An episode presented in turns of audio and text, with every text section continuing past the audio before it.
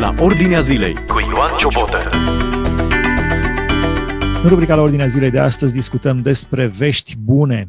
Îngerii vin și le spun păstorilor când îi anunță despre nașterea Domnului Isus Hristos în, în urmă cu aproximativ 2000 de ani, le spun nu vă temeți că își vă aduc o veste bună.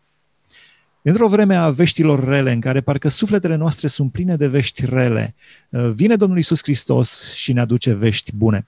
Stăm de vorbă prin intermediul tehnologiei din Statele Unite cu Valdi Herman. Mă bucur să stăm de vorbă și să discutăm despre vești bune. Și noi ne bucurăm, sunt foarte bucuros să stau de vorbă cu dumneavoastră și să vedeți ce vești bune avem. Ascult. Nu vă întreb despre ce se mai întâmplă în politica americană, ci vă întreb despre vești bune. ce se întâmplă atunci când Domnul Isus Hristos uh, s-a născut? Au venit îngerii și au adus vești bune, însă nu pentru întregul pământ doar pentru o categorie de oameni. De ce doar unii au primit atunci vestea bună? Tocmai pentru aceea că uh, acești care au primit vestea bună au îndeplinit niște condiții pe care ceilalți oameni, spre exemplu de la templu, păi erau preoții acolo la templu, erau cărturarii care știau bine toate și totuși îngerii în loc să se ducă la ei, se duc la niște ciobani, oameni de rând. De ce? Oamenii aceștia sunt arătați Aici toate detaliile sunt, au un conținut, o încărcătură spirituală. Asta trebuie să știu. Îngerii sunt ăștia, ciobanii sunt arătați că erau în câmp. În câmp înțelegem că ei aveau o deschidere către cer, deschidere în jurul lor, nu era nimic între ei și Dumnezeu. Învățătura spirituală este că vestea bună o capătă aceia care între ei și Dumnezeu nu mai pun nimic, nu mai pun părerile lor, nici pe ale celor de lângă ei, nici chiar pe ale unui înger, ci între ei și Dumnezeu e liber. De aceea, dacă vrei și fizic, de aceea îngerii au putut să vină direct la ei, au găsit deschidere. Vestea bună e pentru mine și pentru dumneavoastră care ascultați, în condiția în care eu dau la o parte toate părerile mele, toate opiniile mele, ale celor de lângă mine și chiar și ale unui înger din cer și voi fi ca Domnul Isus care zice, Fiul nu poate face nimic de la sine însuși, el face numai ce vede pe Tatăl făcând.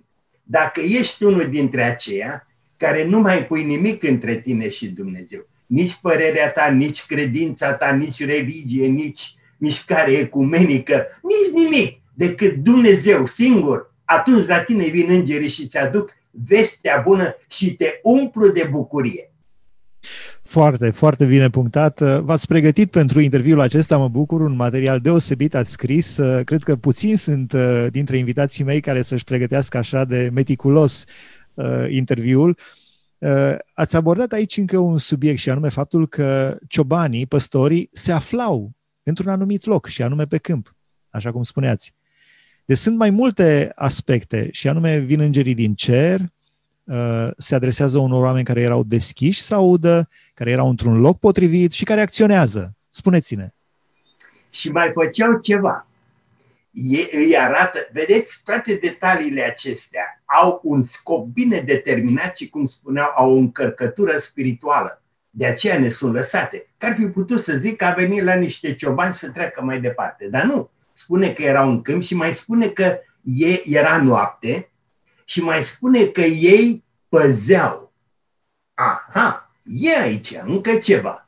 Oamenii aceștia erau în mijlocul nopții, în toiul nopții și nu dormeau bine mersi, ci ei Nu păzeau. se uitau la știrile de la ora 11 noaptea sau la filme murdare, ci stăteau ei, în prejurul turmei lor. Așa, dacă noaptea aceasta de întuneric pe lume, că vai câtă noapte e, nu, când te uiți pe internet, arată tot felul de, de, de, de hai să zicem cuvântul ăla românesc, drăcovenii, pentru că sunt drăcovenii, că a fost în iad, că a fost în rai și că a văzut și vine înapoi. Cum? N-a venit nimeni înapoi, în afară de apostolul Pavel, care îl confirmă Scriptura, n-a venit nimeni înapoi din cer. Și el când a venit zice așa, oameni buni, ce acolo nu se poate vorbi, nu se poate spune în cuvinte omenești. Dar uite că au venit unii care chipurile pot să spună, hm, ăștia sunt mai mari ca Pavel, lasă-o jos că măcăne, așa se zice pe la ploiești. E prea cu ochii pe sprâncene. Ei bine, în mijlocul acestui întuneric, păstorii vegheau. Mm-hmm. Dacă tu veghezi acum în mijlocul acestui întuneric și îți păzești viața ta, ai să te uiți în cuvântul sfânt al lui Dumnezeu. Deci, dacă vrei să ai parte de vestea bună, trebuie să veghezi asupra turmei tale, nu a altora, să te intereseze ce faci tu, să te raportezi tu la Biblie și atunci să știi, vine la tine îngerul și ți aduce vestea bună. Deci, cum au acționat ei când au primit aceste, această veste bună? Și după aceea aș vrea să facem o paralelă neapărat să aplicăm în uh, vremurile pe care le trăim și spunea cineva, uh, nu vrem, uh, oamenii sunt sub vremuri, nu vremurile sub noi. Cum aplicăm în vremurile pe care le trăim? Deci ce au văzut ei, cum au primit, unde erau, în ce stare erau și cum au acționat cu ceea ce au primit? după ce au mai întâi s-au speriat și era normal, îți dai seama, îngerul lui Dumnezeu și împreună cu el o oaste întreagă de îngeri care cântau slavă lui Dumnezeu în cer, pace pe pământ între oamenii plăcuți lui și ce banii ăștia i-a cuprins frica. Realitatea comentată din perspectivă biblică. Asculți la Ordinea Zilei. Vă întreb un lucru personal. Uh, v-ați rugat vreodată să vi se arate un înger sau Domnul Isus Hristos în persoană? V-ați dorit să vedeți fizic? Nu neapărat, dar Eu m-am rugat spun. odată. Da. Doamne, mi-aș dori să te văd. De multe ori, de fapt. Știi de ce? El știe mai bine ce-mi trebuie.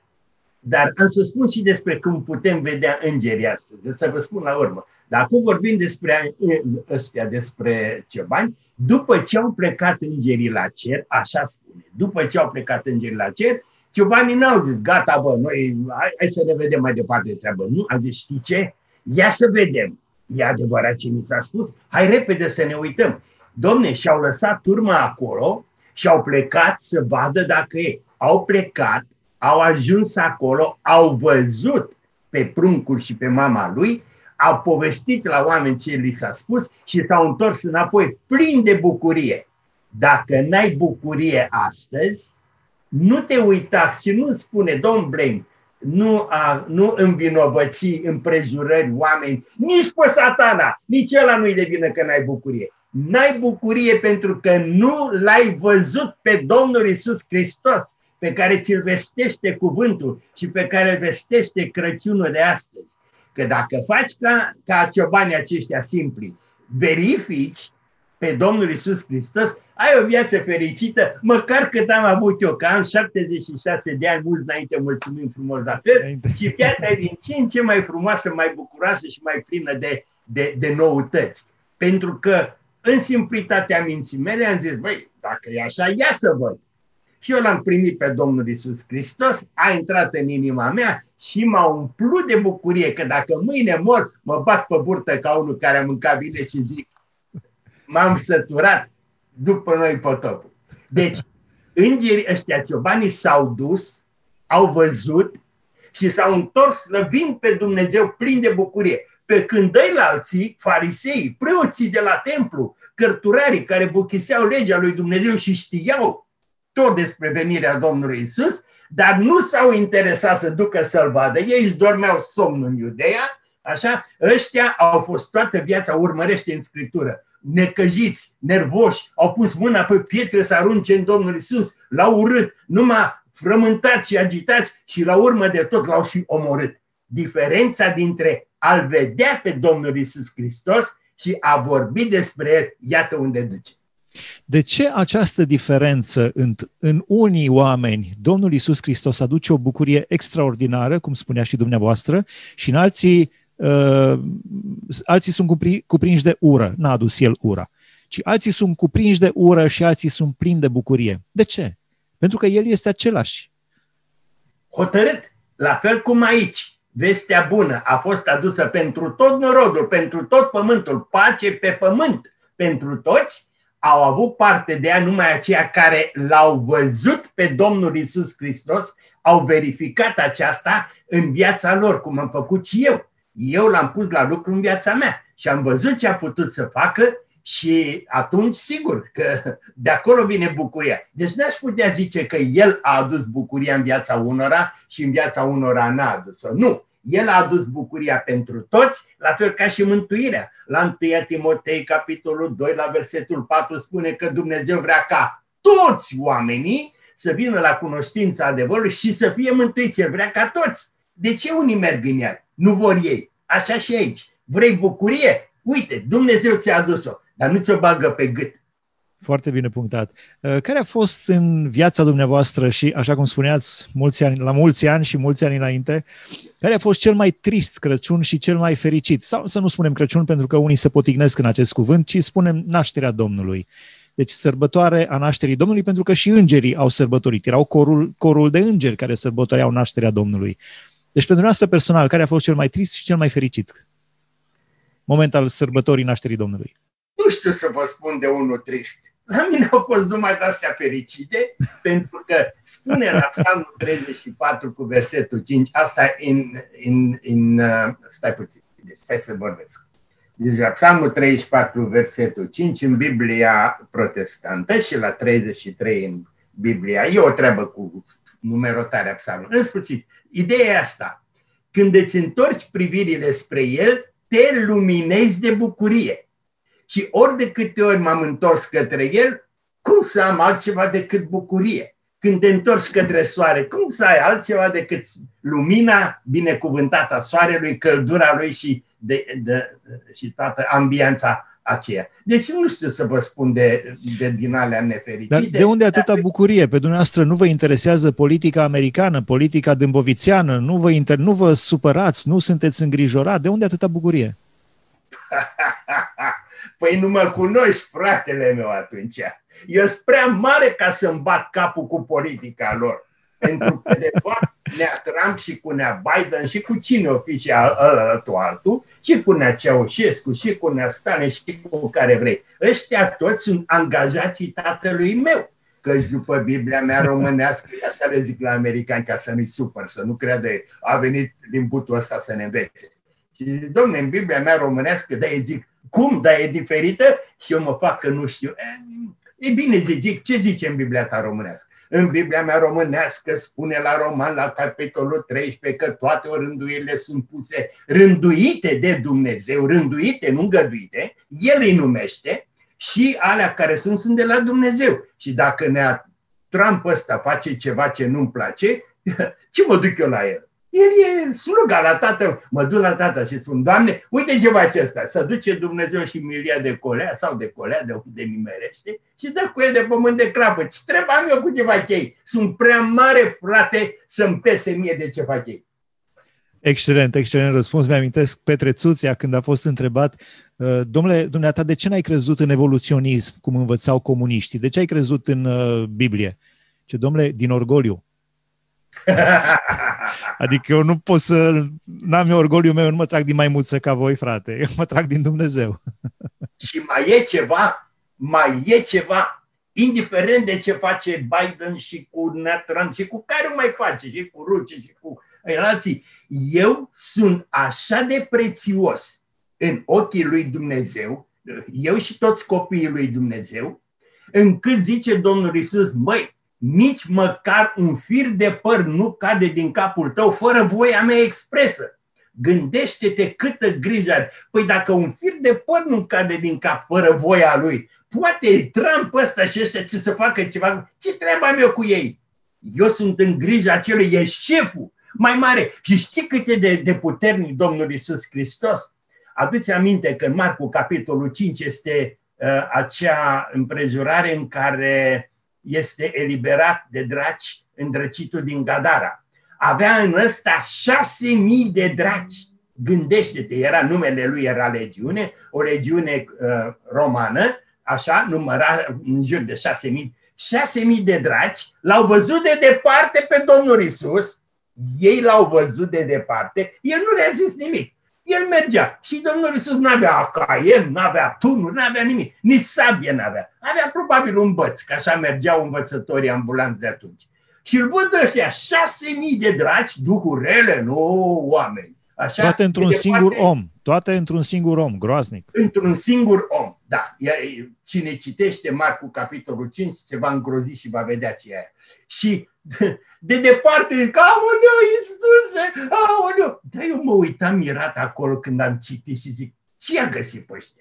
Ce v-a făcut, mă, că nu v-a făcut nimic, mă? Voi sunteți șase mii, mă, și aveți puteri eh, supranaturale. El e unul singur, mă, și are un bățân. Ce aveți, mă, cu el? Și mă gândeam eu, mă, de ce n-ați fugit? Fugiți, mă! Dar ei au zis, nu putem nici să fugim din, pa- din fața lui decât cu învoirea lui expresă. Doamne, m-am gândit ce puternic e Domnul Isus. Păi dacă eu l-am pe Domnul Isus în mine, 6.000 de dragi și 60.000 de dragi, în frunte cu stăpânul lor, fug de mănâncă pământul. De ce să mă tem? Ce probleme să am eu? Dacă eu l-am pe șeful, păi la, la Psalm 135, la versetele 5 și 6 spune că Dumnezeu nostru este mai mare decât toți Dumnezei. De sunt mulți Dumnezei, dar al nostru e mai mare decât toți. El face, El face tot ce vrea în ceruri, pe pământ, în mări și în toate adâncurile. El face și El e șeful meu, El e tatăl meu. El mă iubește așa mult că a dat pe fiul lui pentru mine. Cum adică se poate să atingă cineva? Nu are cine să atingă de mine. Aici e izvorul bucuriei. Realitatea din jur cu scriptura deschisă.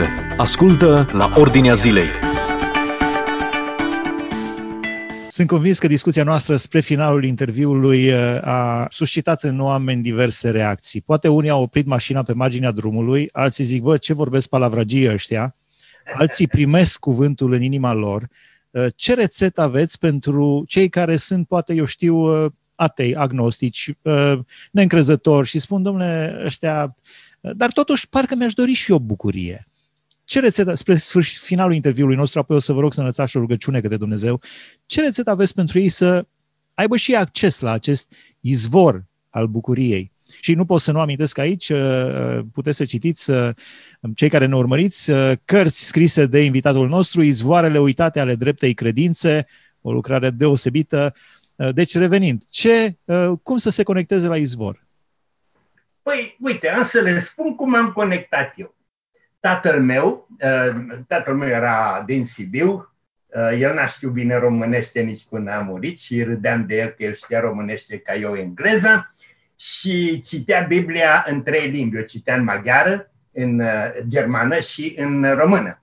Și am văzut și eu că citește Biblia, dar pe mine m-au furat niște cărți la vremea aceea că vă spusei, sunt născut puțin mai de mult, și erau scrise cărți ateiste, așa, eh, mi-aduc aminte, una era Biblia pentru credincioși și necredincioși, alta încă nu știu ce, două cărți de seamă pe care le-am citit eu. Și m-am dus și eu la tata, zic, auzi, tăticule, îmi pare rău, tu ești fumat, tu ești bătrân, tu, tu citești Biblia, vino încoace o să-ți arăt eu. Și am luat de acolo niște întrebări care chipurile ziceau ei că arată Biblia neadevărată și le-am pus și lui tăticul. Ultima era, care aia m-a pus pe gânduri, că zice, vedeți, uh, Biblia zice că uh, uh, Adam și Eva a avut pe Can și Abel. De unde atunci tot pământul? Ce au făcut ăștia tasari? Foarte bună ah. întrebare, foarte bună întrebare.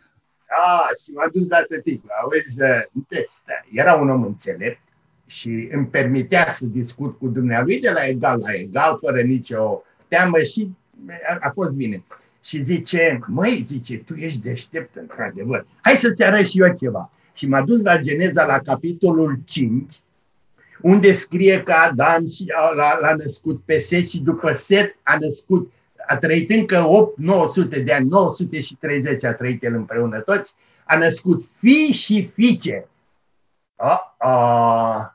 Și atunci am pus coada între picioare, vezi, n-am zis am băgat. Am pus coada între picioare și am plecat și mi-am zis așa, stai puțin. Eu am înțeles ce spun ăștia, că nu e Dumnezeu și nu e nimic. Dar aici mai sunt și lucruri pe care ei nu le spun. Și m-am întrebat, dacă e adevărată Biblia, e adevărat că există iad și că ard cu michiduță fără să mă consum ce vreau eu asta? Nu, nu vreau.